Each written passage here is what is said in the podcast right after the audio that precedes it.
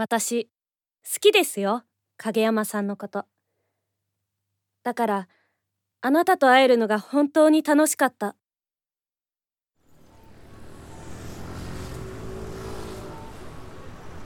そこをどいてくれ。いや。頼むから邪魔しないでくれ。行かせない。俺は彼女のところへ行かなきゃならないんだ。ねえ。もういい加減気づいたらどう？あなんだよ一体。あなたには今愛すべき人がここにいるでしょ？愛する。一体誰のことだよ。おい。まさかそれはあんただっていうのか？てか誰なんだよあんた。なんで俺のことをそんなに知ってるんだ？なあ。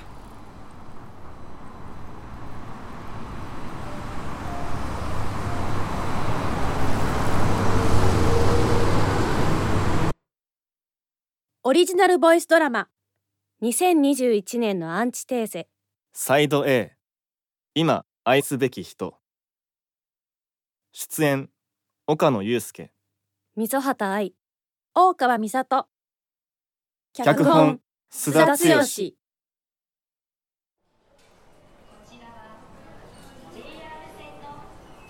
2021年7月。東京は吉祥寺。練馬区と杉並区に隣接する23区まであと一歩の場所。俺影山真一はこの町に住んでもうすぐ2年が経つ。もともと会社が用意した23区内の寮に住んでいたが仕事にも人間関係にも馴染めずリタイア。やがてフリーランスになるもその収入で住める場所はたかが知れていた。だが住んでみれば都。今ではとてもいい町だ。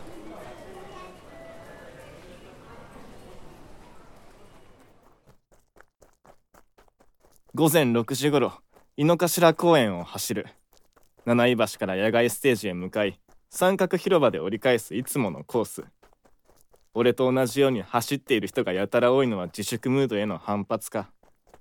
幾度かの緊急事態宣言が解除されてもマスクは手放せない。そこへ日よけのスポーツサングラス。旗から見ればまさしく不審者だ。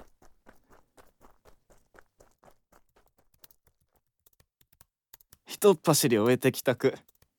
会社を辞めてからずっとこの部屋が会社だ。一日のほとんどここにいる。俺は現在オンラインでプログラミングの仕事を請け負っている。月の稼ぎは目標ラインギリギリかちょい上。23区の中で一人暮らしするにはまだもうちょい必要だ。実家のあきる野市に帰らずこの辺りで漂っているのは未だ会社員だった頃に未練があるのかもしれない。会社を辞めた時は正直どうなるかと思った。でも人間追い詰められた時に本領を発揮し意外となんとかなるようにできているようだ。仕事の合間薄い上半身の胸板を自重で鍛える。フォームは YouTube で研究した。脂質を控えて炭水化物タンパク質食物繊維のバランス摂取。もちろん睡眠時間も気を使っている。これが新型引きこもり人間のルーティンライフ。昨年のあの騒動までは周りと同じように生きることを求められとても心苦しかった。感受性の強い俺のような繊細人間。HSP には厳しすぎる世の中を心から憎んだ。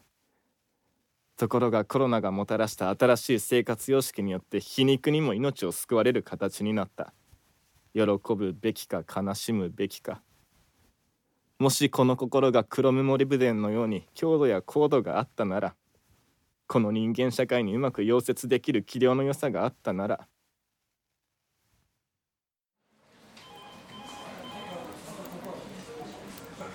どうしてお前は今日もボサッと言ってんだ？ねえなんで周りと同じことができないの？一体どんだけ人生間違ったらわかるんだよ。何回言ったらできるよねこんな簡単なこともできないのか君君動けないから顔出すのね困るんだけいいから。行けどやめろいまだ不意に襲ってくる惨めな自分を殺したい衝動をプロテインで流し込む。ああテストステロンよ。このくだらん思考をどうにかぶっ殺してほしい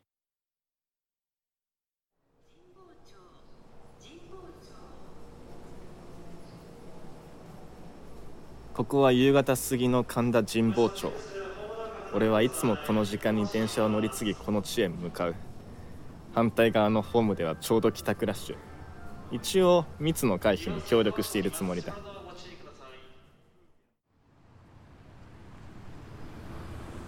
ありがとうございます。またお越しくださいませ。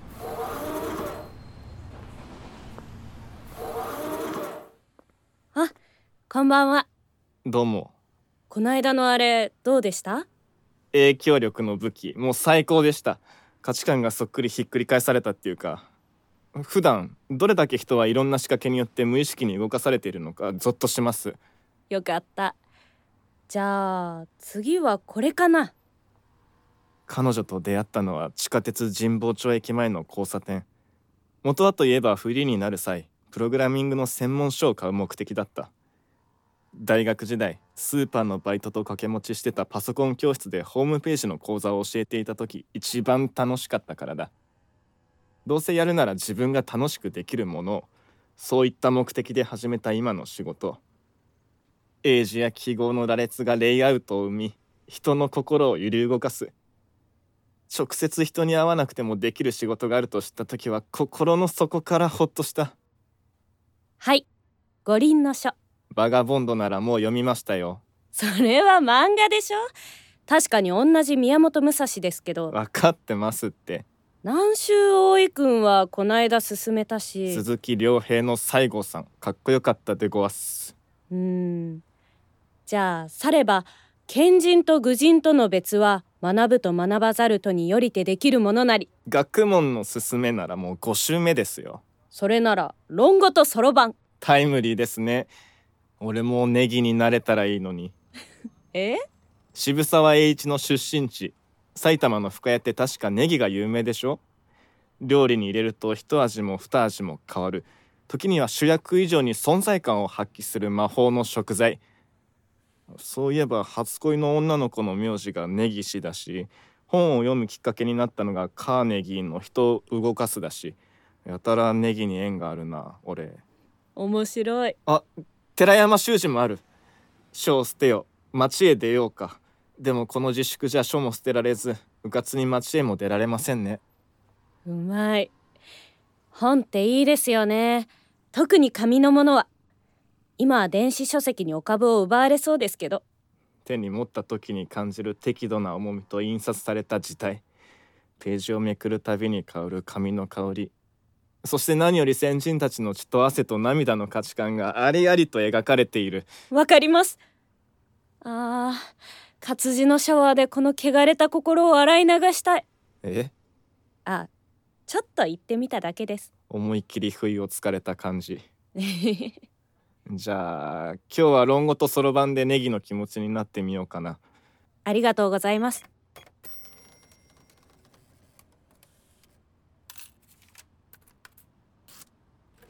またお越しください。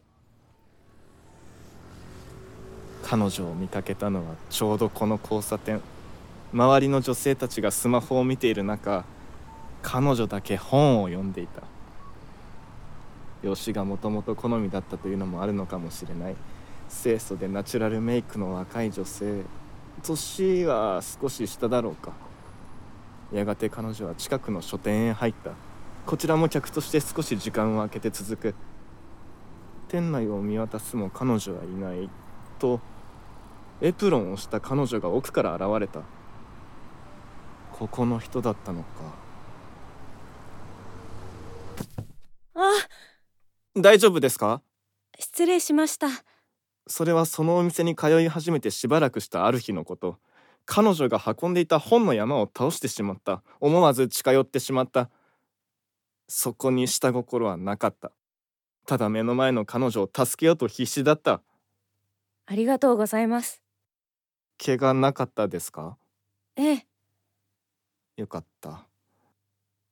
あの今日は何を読まれてたんですか？えっとあ私本庄です。本庄静香。それが彼女と話すきっかけだった。まさか向こうから声をかけられるなんて無理もない。この狭い書店に何日も通っていれば顔を覚えられるのは当然だ。もちろん読んでいる内容なんて上の空。緊張で本の内容なんて覚えてない。こちらからはどうしても喋りかけられなかった。後を追ってしまった負い目があったからだ。お帰りの時間なんですか？ええ。会社がこの近くにあってそれで大変ですねこの時期に。テレワークしてる同僚もいるんですけど俺は出ないといけなくて。どうか無理しないでくださいね。本当のことなど言えなかった。もし自分が社会に馴染めぬ愚か者だと知れたらこの関係が終わってしまいそうな気がして。極力人と会わない今の生活が社会に弾かれた俺にとって唯一の救いだった。それなのにどうしてこんなことに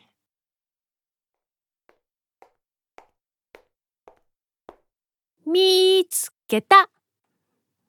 手にした本から少し顔を覗かせるしおり。彼女の手作りだ。ねぎらいの言葉が書かれている。そこに込められたぬくもりを感じ取れるのもこの街で本を読み漁った成果か。ふと見上げたビルの隙間に欠けた月を垣間見る。彼女への一方的な月が綺麗だという気持ちが先走ってしまいそうになる。会社を辞めたあの日からもう誰にも心を許すまいと決めていたのに。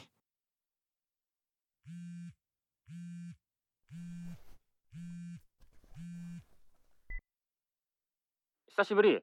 今から来れるか？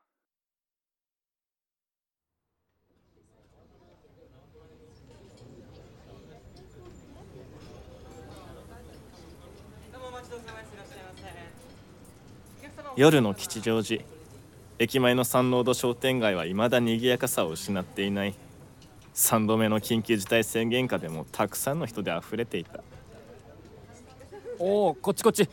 隣同士の席でもいいか。まるでカップル座りだな。時期的にまだ向かい合えないからさ。それもそうだ。生にするか？いや水で。相変わらず釣れねえな。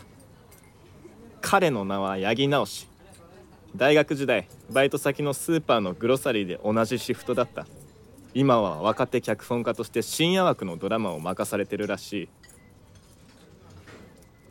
い。なんで今の脚本家はこんなにも社会的地位が低いんだ？だいたい企画書だけ書かされて本編の執筆は中堅ライターがやるなんて。俺たち下請けの使い捨てかよ！これが酒の入った彼の口癖だ。今日は神保町の書店で何か嫌なことがあったらしいこっちは心の底から作品が大好きで企画書作るって言ってんのに融通の利かねえおっさんなんだよ。そっかそっか。この八木様の頼みを断るなんていい時をしてやがる。う んデートの誘いは一度も断られたことないのに。どうしたらそんなにモテるんだか。まあ女で苦労したことないからな。ガキの頃から割と成功体験積んできたし。羨ましい。前から言おうと思ってたけどお前はいつだって一途なんだよ。その子のことばっか追いかけちゃうから向こうは重たく感じて嫌がるんだぞ。一途のどこが悪い？あちこちフラフラしてるどっかの誰かよりかはマシは。アホ。彼女がいない時にその一途だけ追うから余裕がなく見えるの。その相手に好きな気持ち知られたら向こうが上の立場になるんだぞ。それはあかん。男ならもっといろんな女に目を向けて気持ちを分散させつつ自分を磨かないと。一人の時こそ一層3とも5とも7とも追いかけてみろ。見てる景色だいぶ変わっから。当の女性たちがそれを聞いたらどう思うか。その女性たちだって複数の男たちからアプローチされてるさ。つまりどっちもイーブン。これは実際経験して気づいたことだから自信持って言えるね確かに。そう言われてみれば。男ならドーンと構えろ。はるか昔の設計時代では狩りをして生き抜いてたんだぞ。それが今じゃなよーっとしちゃってみっともね。そんなおかしな世の中負けてたまるか。だけど男全員がそういう考えじゃないおよ前はただモテない自分の方が傷つかなくて生きやすいと思ってるだけ。そんなことないよ。隠してもバレるぞ。猫のように動きは素早く超能力者のように察する。それが女だ。ああますます自信なくなってきた。ヤギ様に話してみろ。好きな子はいいんだろいやそうじゃなくて。嘘ついたって無駄無駄。俺を誰だと思ってる。これでも作家の端くれだ。相手の考えてること思ってることぐらい。見抜けなきゃ仕事できんさ。よし。ここは人生の先輩がアドバイスしてやろうか。やめとく今まで参考になったことないから。なんだぞ。大きい声出すなって。時期考えろっ大きい声じてゃないなもうねおでかいよで十分。うるさいな。もう飲みすぎなんだよ。往復ピークを迎えた商店街のスーパーで買い物を終えて家路を急ぐ。サラダおにぎり納豆卵焼き鳥味噌汁。プロテインヨーグルトのフルコースこうして見るとカップラーメンやインスタントコーヒーばかり取っていたサラリーマン自体が嘘のようだ。はあまただ。ポストに入っていたのは一枚の小さな長方形のビラ。定期的に投函される旗迷惑なあれ。のんきに目元を隠した若い女が電話の呼び出しを待っている。夜が深くなりかける時そいつは突如押し寄せる。第一波の食欲でも第二波の睡眠欲でもない。第三の波。食べることと眠ることは誰もができるのに。異性と寝ることは誰もができるわけではない。一体当事者たちはどんな気持ちで羅針を晒し合っているのだろう。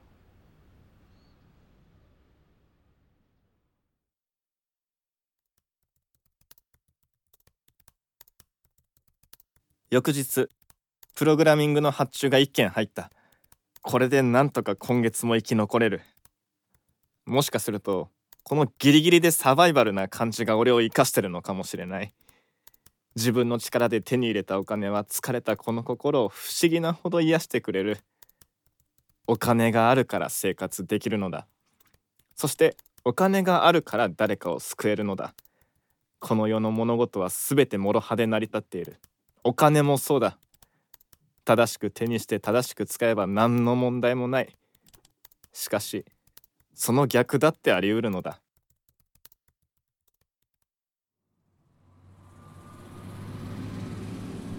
生きていく上で大切なのは事実だけだ。そこに誰かの嘘や感情論はいらない。決められた時間通りに流される決められた内容ばかりのニュース。親や教師そして世間が植え付けてくる常識に振り回されることなく自分の力で事実を見極める。俺が本を愛している理由もその辺りにあるのかもしれない。いつもより少しだけ晴れた気分でいつものように神保町を歩いているとねえねうわ。えめっちゃ探したわ。影山さん。なんで俺の名前を？え私のことわからないの？信じらんない。どっかでお会いしましたか？もう一緒に夜を過ごした仲じゃない。あの日のあなたとっても優しかった。ちょっと声が大きい。一体何なんですか？いきなり。あん運のあん言いにくいならあんの運でもいいわよ。勧誘ならお断りします。そんなこと言わないで待ってよ。派手な服に身を包んだ謎の女性どことなく昨日のビラの女に似ている。まさか俺が過去に電話を？いやそんなはずない。でも一緒に夜を過ごしたと言ってる。えいつ？そんな記憶は全くない。ねえ影山さんってば。しつこいな。警察呼びますよ。いいわよ呼んでも。やけに強気ですね。言っとくけどあなたのことうちなんでも知ってるんだから。探偵か何かですか？残念ですけど俺には探られるほどのものありませんので。うーん。じゃあまず手始めに一つアドバイスしてあげる。今あなたが愛すべき人は本屋のあの子じゃないわ。は？なんであなたがそのことを？じゃあまたね。えちょっとあんた！あんと名乗ったその女を俺は追いかける。が入り組んだ細い路地を彼女はまるで知り尽くしたかのようにスイスイ先へ行ってしまうそうこうしているうちに行方を見失ってしまった。畜生あいつ一体何者なんだ？それにしてもあの女が言ってたこと一体どういう意味なんだ？もやもやした気持ちのまま彼女のいる書店へ向かうと。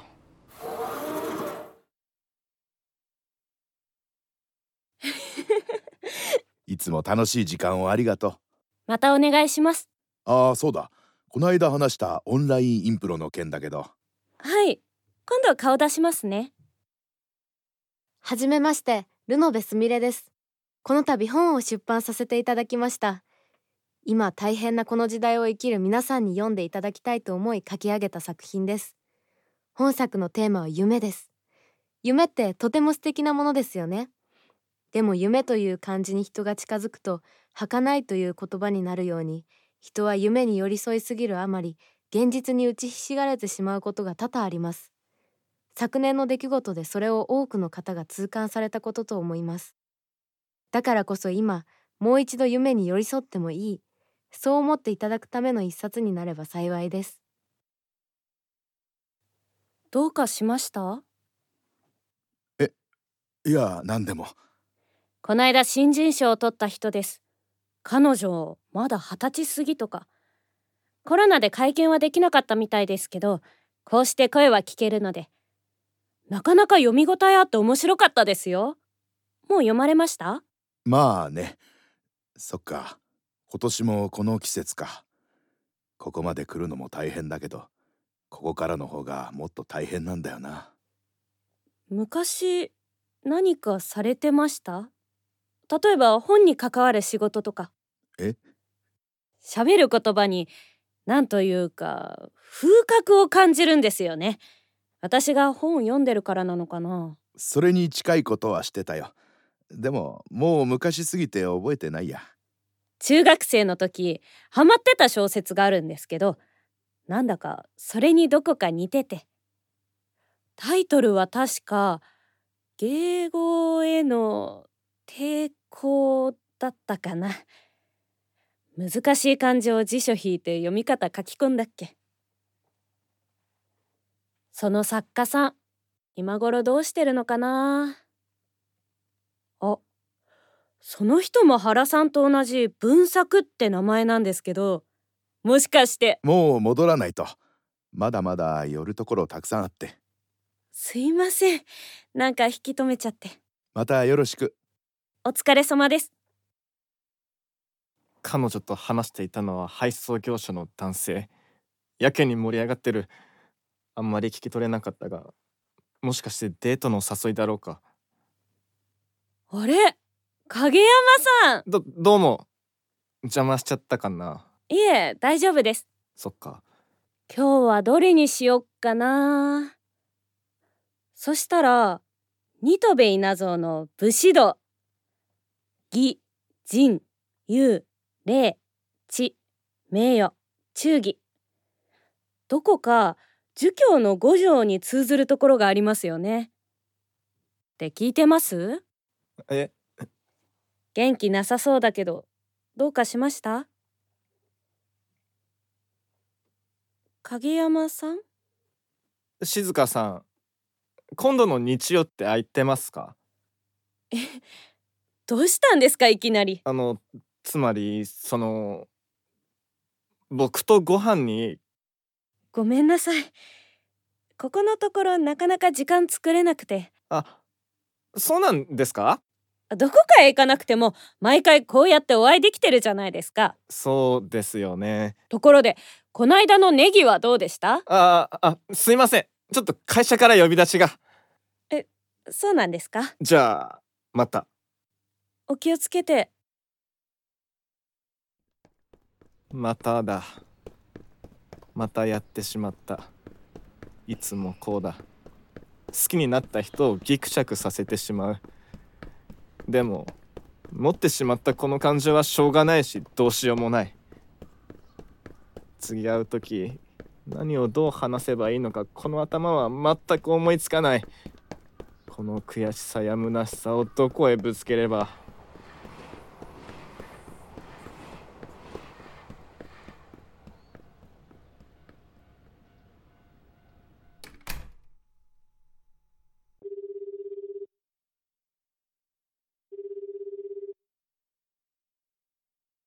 気づけば俺はスマホのダイヤル画面を指で操作していた。これまでずっと我慢していた欲のはけ口。大人の DVD や動画サイトではないリアルなもの。あの人にイメージが似た子を選んだ。明かり。灯すの。明かりだ。この心にそっと火を灯してくれる。そんなひとひらの願いを込めて。部屋へ呼んで何をするかはネットで下調べした。世間は密を禁じても誰かと密になりたい日だってある。密な空間で女性のぬくもった密に酔いしれてえって俺はなんてことを考えてるんだ？はい。こんばんは。ついにこの時が来た自分以外の誰かに慰めてもらう日がこの部屋に初めて女性がやってくる。空調も香りもムードも全て整えた。流行る気持ちを抑えながらドアのスコープを見た。そこに映っていたのは見慣れぬ厚化粧とおしゃれな服に身を包んだ見慣れた目元の女性。え？思わずこの目を疑った。だってその目元と声にはあまりにも覚えがあって。あの入ってもいいですか？い今開けますね。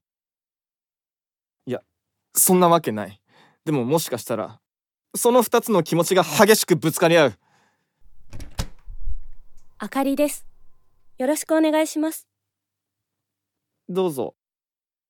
目どうかしました？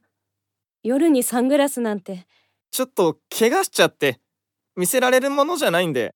あ検温の方は問題ありませんから。ありがとうございます。どうぞ中へ。お邪魔します。なんということだ。こんなことがあってたまるものか。寸手のところだった。玄関に置いてあったランニング用のサングラスで変装した。それにマスクの下は彼女に一度も見せていないなんとかこれで最後まで乗り切るしかない。ふと俺は上着を脱いだ彼女のマスクの下の素顔に目をやる。こういう口も通していたのか。普段当たり前に見えていたものが時の流れで隠されてしまうなんて実に物悲しい。眼前のカラーレンズが視線を悟らせないのをいいことに俺は彼女の素顔をしばらく見つめていた。こういう自節柄できないオプションもありまして。そうなんですか。いやその実は初めてで。わかりました。よろしくお願いします。今あなたが愛すべき人は本屋のあの子じゃないわ。まさかあの女が言っていたのはそういうことだったのか。ということはあの謎の女の正体はもしや。緊張しますよね。まあまああのお茶だけ入れてもえ？なんだか喉乾いちゃって。どうぞ。彼は逃げるようにキッチンへ向かった。顔の大きさに合わないランニング用のスポーツサングラスをかけた男性。マスクはしておらず服の上からかすかに見えるボディラインは細身の割に筋肉が引き締まっている。その佇まい前にどこかで見たことがあるようなほうじ茶飲めますか？あお構いなく。心が温まりますよ。今夜は珍しく肌寒いから。何かが違う。これまで対応してきた男性客たちとは明らかに。少なくとも今からことに及ぼうとしたがっている人には見えない。ほとんどが会うなりがっついて求めてきたり下心を含んだ顔で体をまさぐってくる彼は緊張しているのか。もしかしたら本当は心の裏にどす黒い欲を隠し持っているのかも。部屋の中をそれとなく見渡してみた。スーツやカバンの類は見られない。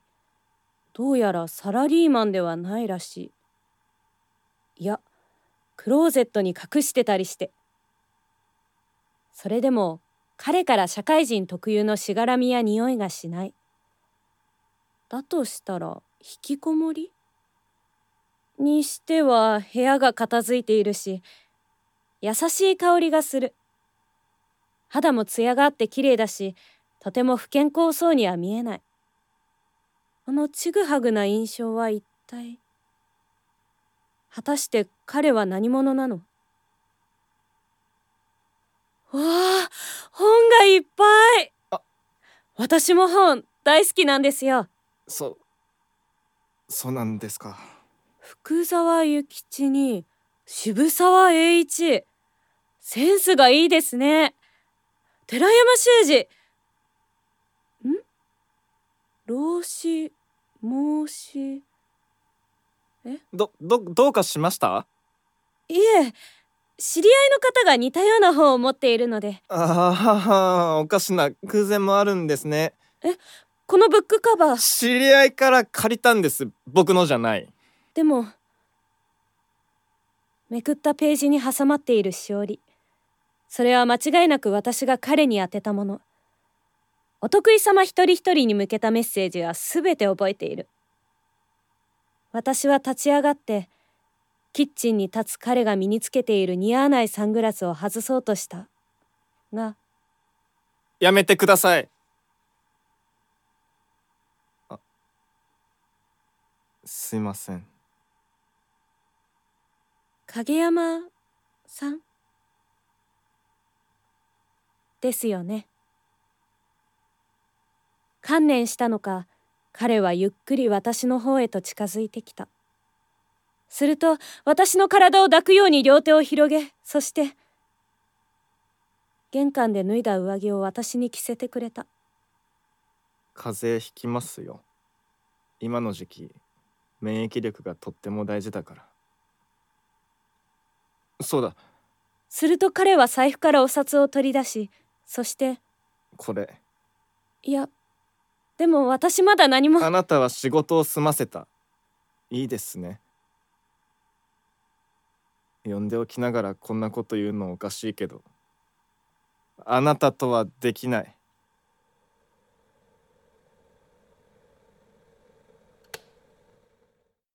影山さん私。ごめんなさい。時間が来るまでここでゆっくり休んでて。そう言うと彼はベッドに一人横たわった。こちらに背を向けて決して顔を見せない。部屋の片隅にあるタブレット端末からは AOR が流れている。藤井風やオリジナルラブの色気ある歌声きっと彼の趣味なのだろう。とても心地よい。ワンルームの中流れる沈黙の時間。私はゆっくりと寝たふりをする彼の隣へと向かった。な何を？このまま。え？時間が来るまで。このまま。真後ろに彼女の顔があるこんなにも間近で女性を感じるのは初めてだ。こういう時体は正直というが思っていたよりも冷静だった。分かってる。隣の女性も俺と同じ人間なんだと。なのに神格化してしまうのはなぜだろう。もしかするとこれは嫌われるのを怖がって女性を遠ざけてきた代償なのかもしれない。嫌ってほしい。え？こんなことをした俺を。もし今夜来たのがあなたじゃなくても俺は他の誰かを呼んでたんだから。それは私も同じです。え？あなたに呼ばれなかったとしても私は他の誰かのところへ行ってたから。分かってるんです。え？こういうことそろそろ終わりにしなきゃってでもどうしてもお金が必要だったんです。まさか変な連中に脅されたとか？そうじゃありません。じゃあどうして？生きていくためです。生きていくため？ずっとお金に困らず生きてきた。いや生かされてきたんです両親は私にたくさんの愛を注いでくれました。それなら何も困ることないでしょだからです。愛を注いでくれればくれるほど私は何も考えずに生きていられた。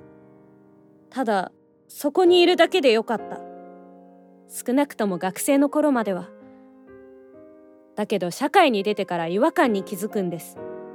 いろんなことに考えや意識が及ばないことに。これはなぜなんだろう？ものすごく悩みました。やがて人間関係が苦しくなって生きづらさに心を押しつぶされたりもしました。そして分かったんです。自分が育ってきた環境にずっと甘えていたことに。逆を言えば何も考えずにこれまで生きてこれたことがとてつもなく怖くなったんです。このままじゃいけない。貯めていた少しのお金を元手に東京へ出てきました。あれこれでたらめな理由つけてなんとか親の力を借りずに生きていこうって。初めてでした。何から何まで自分の意思で決めることが。通う学校も食べるものもこれまで全部親が決めてくれてたから。人って追い込まれると嫌がおうでも頭を使うんですね。残金がこれくらいだからスーパーでどれだけ買おうとか一息分歩こうとか考えるようになるんです。おかげでいかに自分が実家でどれだけいい暮らしをしていたか思い知りました。こっちに持ってきたのはわずかな貯金です。すぐにそこが見えてきました。生活するには今のままじゃいけない。だからどうしてもすぐにお金が欲しかったんです。でも他にも方法があったはずじゃ。例えば家族に連絡するとか。もしそうしたら必ずピンチになった私を助けに来てしまうから。だからって何もその。誰だってお金がなければ生きていけないんです。愛や思いやりが大事。確かに世間はそう言うでしょう。でもその前に生きる上で何事においてもお金がなければ成立しないんです。なのにさも汚いもののように世間は人々はお金を悪に仕立て上げる。誰もがギリギリのところで生きてれば絶対そんなこと思わないはずなのに。幸いお金には困らなくなりました。皮肉にもこの仕事のおかげで。語弊があるかもだけどあなたがずっとこのままでいいと俺は思わない。分かってます。だけど求めてくれるんです。私のことを。え？たとえ欲のはけ口だと分かっていても自分がいることで誰かの役に立っていることがどこか嬉しくて。もしかすると地元にいたあの頃の自分を思い出すのかもしれません静香さん。どうして私が本屋で働いているのか。そう思ってるでしょ？いいえ。本は私を救ってくれた命の恩人なんです。え？夜型人間になって遅く起きたある日ふと昼の空いた地下鉄に乗ったんです。ぼーっと遠くを見上げていると相向かいの釣り棚に何か見つけて本でした。古い一冊の心理学書。週刊誌や漫画雑誌ならともかくなんでそんなものが通勤中のサラリーマンが忘れたのかなって。ちょうどスマホの電源も切れてたし暇つぶしにと何の気なしにページをめくりました。そこにはずっとこれまで疑問に思ってたことの答えが載ってたんです。心が揺れ動くってこういうことを言うんですね。やがてその本はこの凝り固まった頭を何度もガツンと殴り続けてくれた。その一冊だけじゃ満足できなくて本屋へ行って他のも読んでみる。すると気づくんです。他の人たちが世間と同じありきたりなことしか言ってないことに。やがて研ぎ澄まされていく感覚の中で身の回りの景色が違って見えてきたんです。話す表情や声のトーン書かれた文章の行間からその人の本心が感じ取れたりその人はどんな生き方をしてきたのかどうしてそんなことを言ったのか物事の奥に潜んでいるものが少しずつ手に取れたりしていく。こんなにすごい魔力を持ったものは他にない。今まで生活の身近にあったのにどうして気づかなかったんだろうって。読めば読むほど自分が変わっていくことに気づき始めました。このままではいけない。自分の生きる道は自分しか決められない。だから元の世界に戻らないと。そう決めて本屋の仕事に就いたんです。夜の姿へ変わる時これは虚構の自分なんだ。そう何度も言い聞かせながら。ふう。もう時間来ちゃいましたね。静香さん。今はあかりです。私好きですよ。影山さんのこと。えあなたが本を語る時の目いつも透き通っていて嘘偽りが全くないから。だからあなたと本屋で会えるのが本当に楽しかった。俺はそのいろいろ話せてよかったです。静香さん。ご指名。ありがとうございました。待って。くそくそくそくそ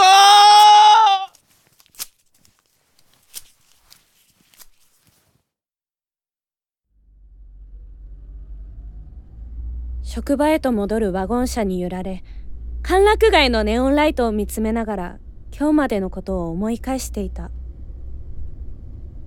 この町に来る前地元でいくつか資格を取った。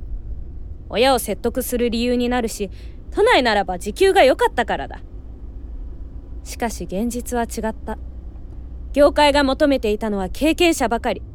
未経験者など二の次らしい。慌てて仲介の派遣業者に連絡した。事情を聞くとコロナ騒ぎで都市部でも求人が少なくなっているという。考えるよりもまず動く。動くより考えていたこれまでの生き方をそう改めたのに。調べが甘かった。温室育ちから来る思考停止のせいか。まさかこんなことになるなんて夢にも思わなかった。それももうすぐ終わる。果たしてこれから私の人生はどこへ向かうのか。そんなことを考えながら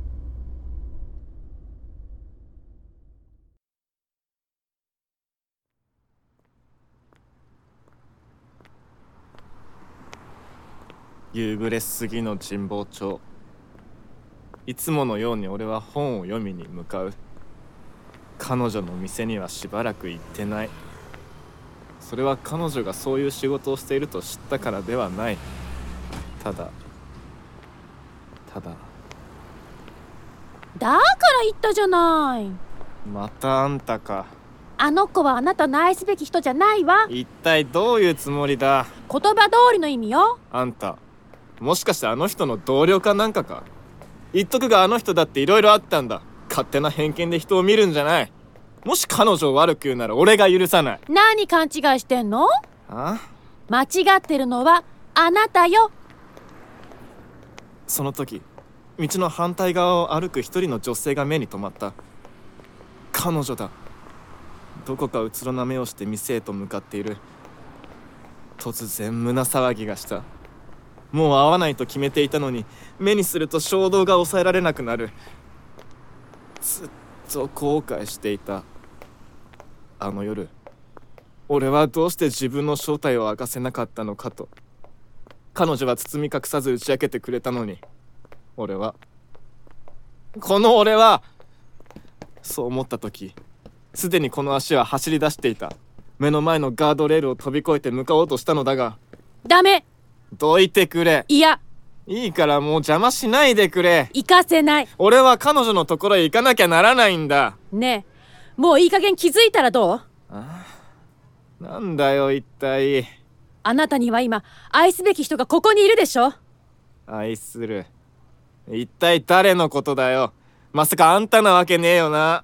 今のあなたじゃきっとうまくいかない。なんであんたにそんなことわかるんだよ。あなたがあなたを愛してないからよえ？あなたが愛すべき人は今ここにいるあなた自身なのよ。一体あなたがあなたを愛さないでどうするの？意味わかんねえよ。自分を愛せたと？そんなナルシシストみたいな気持ち悪いこと言ってんじゃねえよ。怖いんでしょ？また周りの人にペース合わせちゃうんじゃないかって。やっぱりなんも変わってない。あんたいい人な顔してまんまいい人。だから薄っぺらいのよ。ねえ人前で泣かないの？怒らないの？わがまま言わないの？え本当の自分殺して一体何になるの？上司に媚び言って同僚にいい顔して徹夜ばかりしてるあの頃とまるで変わらないじゃん。ああの頃？えななんでその話知ってもしかしてあんた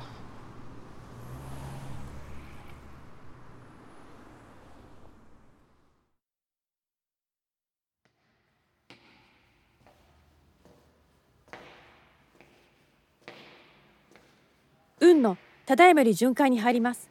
よろしくお願いします。私は日陰を生きていく。そう決めたのがちょうど夜間警備員を始めたきっかけ。運の案。物心ついた時からこの名前の響きが不思議だった。運の案。言い換えると案の運。不明なものという意味。名は手を表すように行き先のわからない真っ暗な道をただやみくもに歩んでいる。自分はどこへ向かって生きていくのだろうか。この靴音が一つ。また一つ。夜のビルの廊下に響くたびに思う。明るい時間とはまるで違う。新オフィスの光景。かつて私もこういった場所で働いていた。もう十数年も前のことだが。でそんなこと言ったら年がバレちゃうか。新卒で入ったその会社のフロアはとても広く誰もが生き生きと働いていた。夢にまで見たオフィスライフ。だが現実は違った。人間関係仕事恋愛その他もろもろまるで掛け違えたボタンのように全てにおいてタイミングがずれてしまう。社会とはこういうところだと覚悟はしていた。だが周りはのらりくらりかわして見事なまでに順応している。どうして自分はそれができないのか。結果心身ともに崩壊していき療養生活へ。落ちるところまで落ちたことへの絶望や悔しさから自暴自棄に陥った。それでも生きるためには働かなければならない。いろんなバイトを転々とした。もちろんその間にもどんどん年は取っていく。そこで分かったことはどうやら自分には日を浴びる生き方は合わないらしいということ。手当たり次第に寄付人種を見漁ってピンときたのがこの仕事とそれ以外に2つ。工場のライン作業と倉庫での軽作業だ。いずれも夜勤。が人に会いたくないという理由でこの仕事を選んだ。おかげで気持ちはだいぶ楽になった。そして皮肉にもあの頃よりだいぶ稼いでいる。やはりこの世はどこかおかしい。とフロアの向こうから聞こえてくる音。若い男が一人インスタントコーヒーで眠気をごまかしながらパソコンで作業をしている。昨夜と同じ光景だ。よく見ると着ているものが全く同じ。ということは申し訳ありません。大変失礼いたしました。彼はいつも腰が低い。そして笑顔も作れるがそこに正気はない。朝は誰より早くここに来て夜は誰より遅くここを去る誰とも群れず昼休みは自分の席でカップラーメンを静かに食べている。かと思いきや周りの頼みに決してノーは言わず全て背負い込んでしまう。挙句の果てに新卒の優秀な後輩たちへ下手に出る始末。空気を読んで誰とも衝突しようとせず敵を作ろうとしない。もともと華奢な体というのもあって社会のいろんな重荷が今にも彼を押しつぶそうとしていた。お疲れ様です。思わず声をかけてしまった。そうせずにはいられなかった。だって目の前にいたのは紛れもなく昔の自分そのものだったから。あどうも。夜遅くに大変ですね。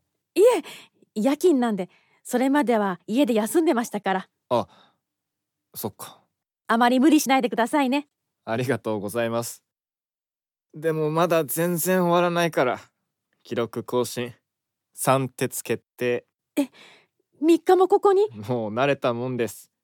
営業で入って3年ですがもうずっと外回りを任されてなくて。一日中ここで上司や後輩たちが行った営業や発注の事務処理をしています。ひどい。いえ自分の覚えが悪いからこうなってるんで気にしないでください。だけど。おかげで周りが丸く収まってますしそれにパソコンの入力作業嫌いじゃないから。そうだ。そう言うと彼は華奢な体を起こしてどこかへ向かった。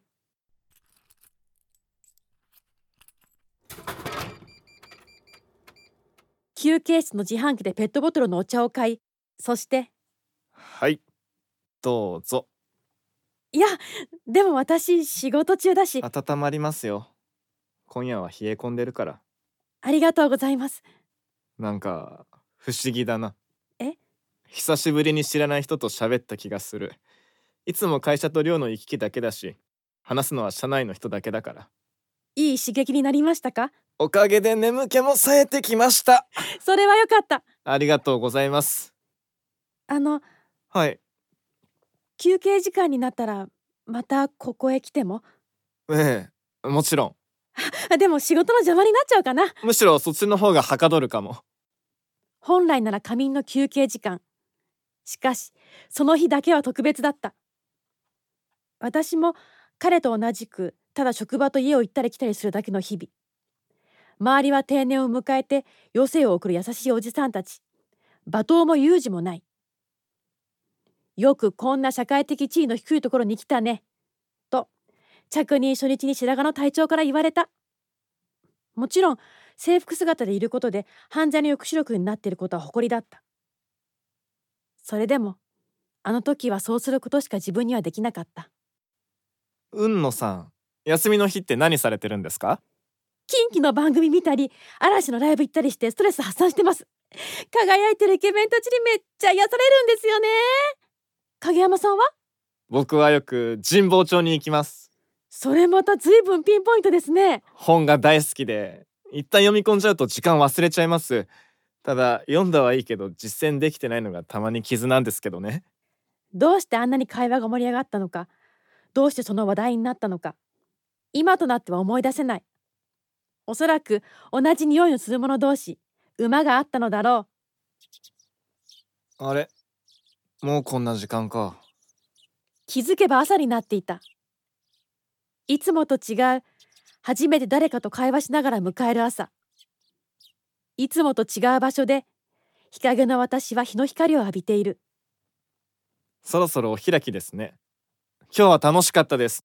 ありがとうございました。すいません仕事中に。いえまた何かあったら話しましょう。いつもここにいますから。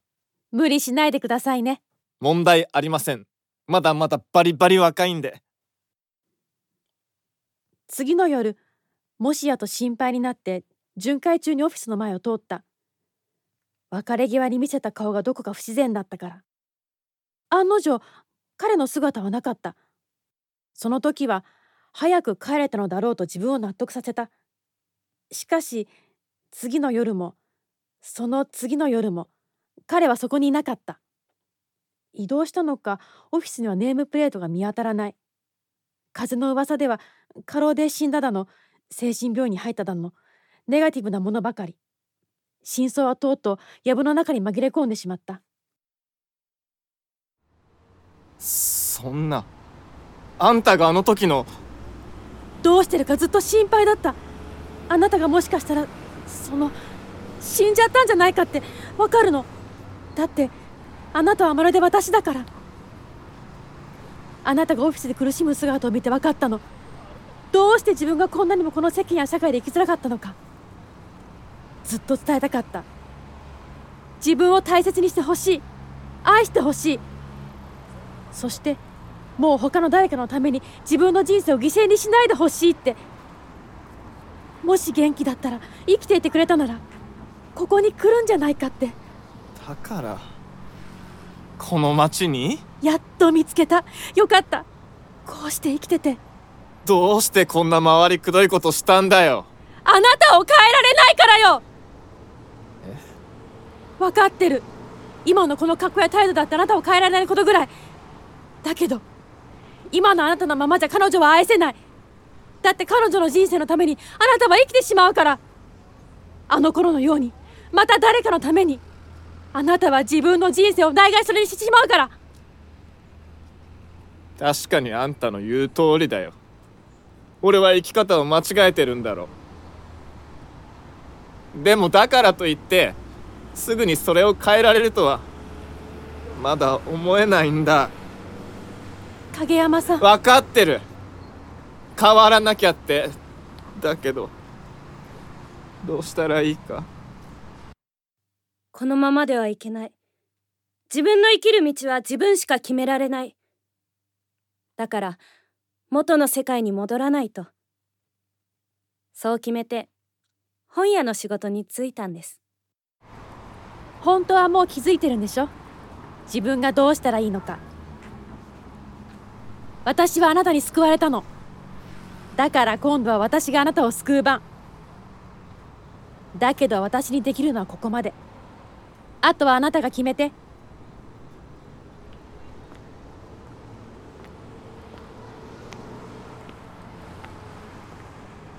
しばらくして彼は歩き出した。少しためらいが見えるその横顔。それでも一歩ずつ前へと向かう。もちろんこれで全ての問題が解決したわけではない。むしろここからたくさん大変な出来事が待ち受けているのだ。ふとしたことに傷つきとてつもなく苦しむこともあるだろう。それでも逃げ出さずまた立ち上がって前へ踏み出してほしい。そう願って私は遠ざかる彼の背中を見送った。一つだけいいか？ん？あんた今もあの仕事続けてるのか？ないしょ。ほんと不思議な人だ。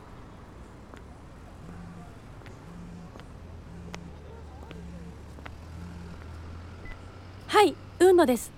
申し訳ありません折り返すのが遅くなっちゃって。うん大丈夫。ちょっといろいろありましてそちらへ着くのが少し遅れそうです。問題ないわ。ゆっくりいらっしゃい。それでこの間おっしゃってたことですけど教えていただいてもよろしいですか？ああそのことなんだけど。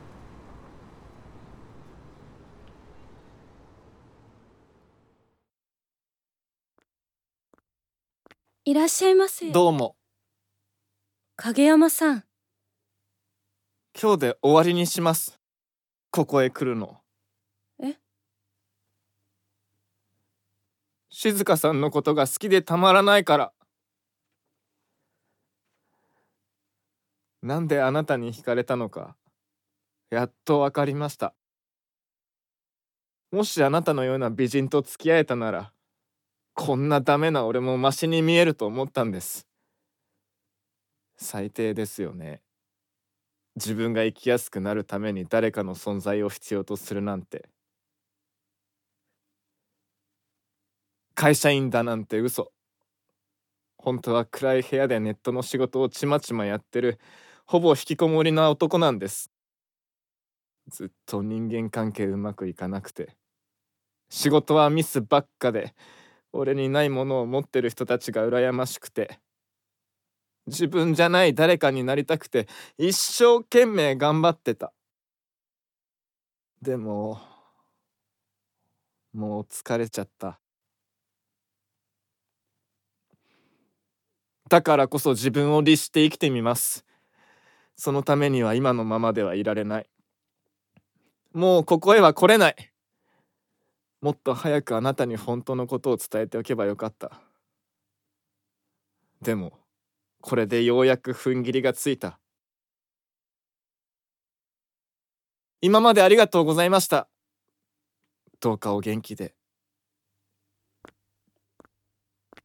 分かってましたよ。え？たとえあなたが何も言わなくてもこうして会っていれば。静香さん